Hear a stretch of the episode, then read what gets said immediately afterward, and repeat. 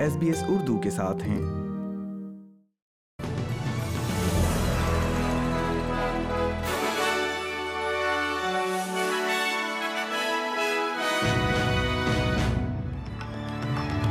السلام علیکم۔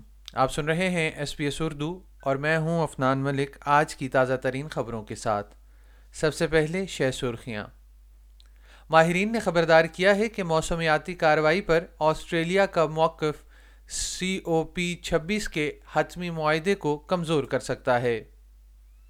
ملک بھر میں آج ریممبرنس ڈے منایا گیا اور کھیلوں میں آج آسٹریلیا اور پاکستان کے مابین ٹی ٹوینٹی ورلڈ کپ کے سیمی فائنل کا دوسرا میچ کھیلا جائے گا۔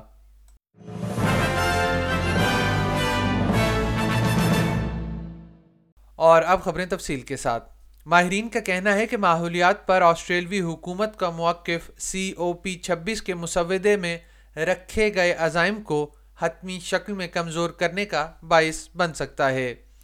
سات صفحات پر مشتمل دستاویز میں کہا گیا ہے کہ گلاسکو میں مثبت نتائج کے لیے اقوام کو دو ہزار بائیس تک اپنے اخراج میں کمی کے اہداف کو بڑھانا پڑے گا۔ تاکہ یہ یقینی بنایا جا سکے کہ گلوبل وارمنگ کو صنعتی ترقی سے پہلے کی سطح سے ایک اشاریہ پانچ ڈگری اوپر رکھنے کا ہدف حاصل کیا جا سکے۔ اس میں کہا گیا ہے کہ جی ٹوینٹی ممالک کی طرف سے سخت کارروائی کی جائے گی، جو کہ عالمی اخراج کا اسی فیصد حصہ بنتے ہیں۔ لیکن Griffith centre for sustainable enterprise کے ڈائریکٹر ڈاکٹر روب ہیلز کا کہنا ہے کہ حتمی معاہدے پر اتفاق رائے ہونا ضروری ہے۔ کوئی بھی ملک اپنے فائدے کے لیے مضبوط موسمیاتی کارروائی کو روک سکتا ہے۔ پہلی جنگ عظیم کے خاتمے کے ایک سو تین سال مکمل ہونے پر آسٹریلیا بھر میں ہزاروں لوگ مارے جانے والے فوجیوں کی خدمات اور قربانیوں کو یاد کرنے کے لیے جمع ہیں۔ یہ لگاتار دوسرا سال ہے کہ کووڈ انیس کی پابندیوں کی وجہ سے ریممبرنس ڈے کی بڑی تقریبات ممکن نہیں ہو سکی ہیں۔ گزشتہ دو دہائیوں میں پہلی دفعہ اس دن کو ایسے موقع پر منایا جا رہا ہے جب آسٹریلیا کسی فعال تنازع کا حصہ نہیں ہے۔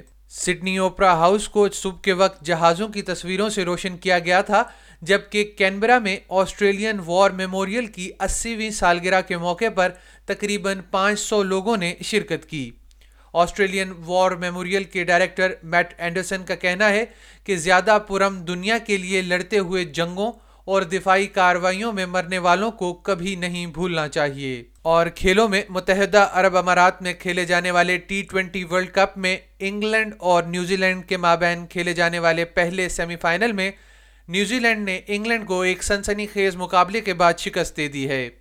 نیوزی لینڈ نے انگلینڈ کو پانچ وکٹوں سے ہرا کر فائنل میں اپنی جگہ پکی کر لی ہے۔ اسی ایونٹ کا دوسرا سیمی فائنل آج رات دبئی اسٹیڈیم میں پاکستان اور آسٹریلیا کے مابین کھیلا جائے گا۔ میچ شام چھ بجے مقامی وقت کے مطابق کھیلا جائے گا۔ اس کے ساتھ ہی آج کا خبر نامہ ختم ہوا۔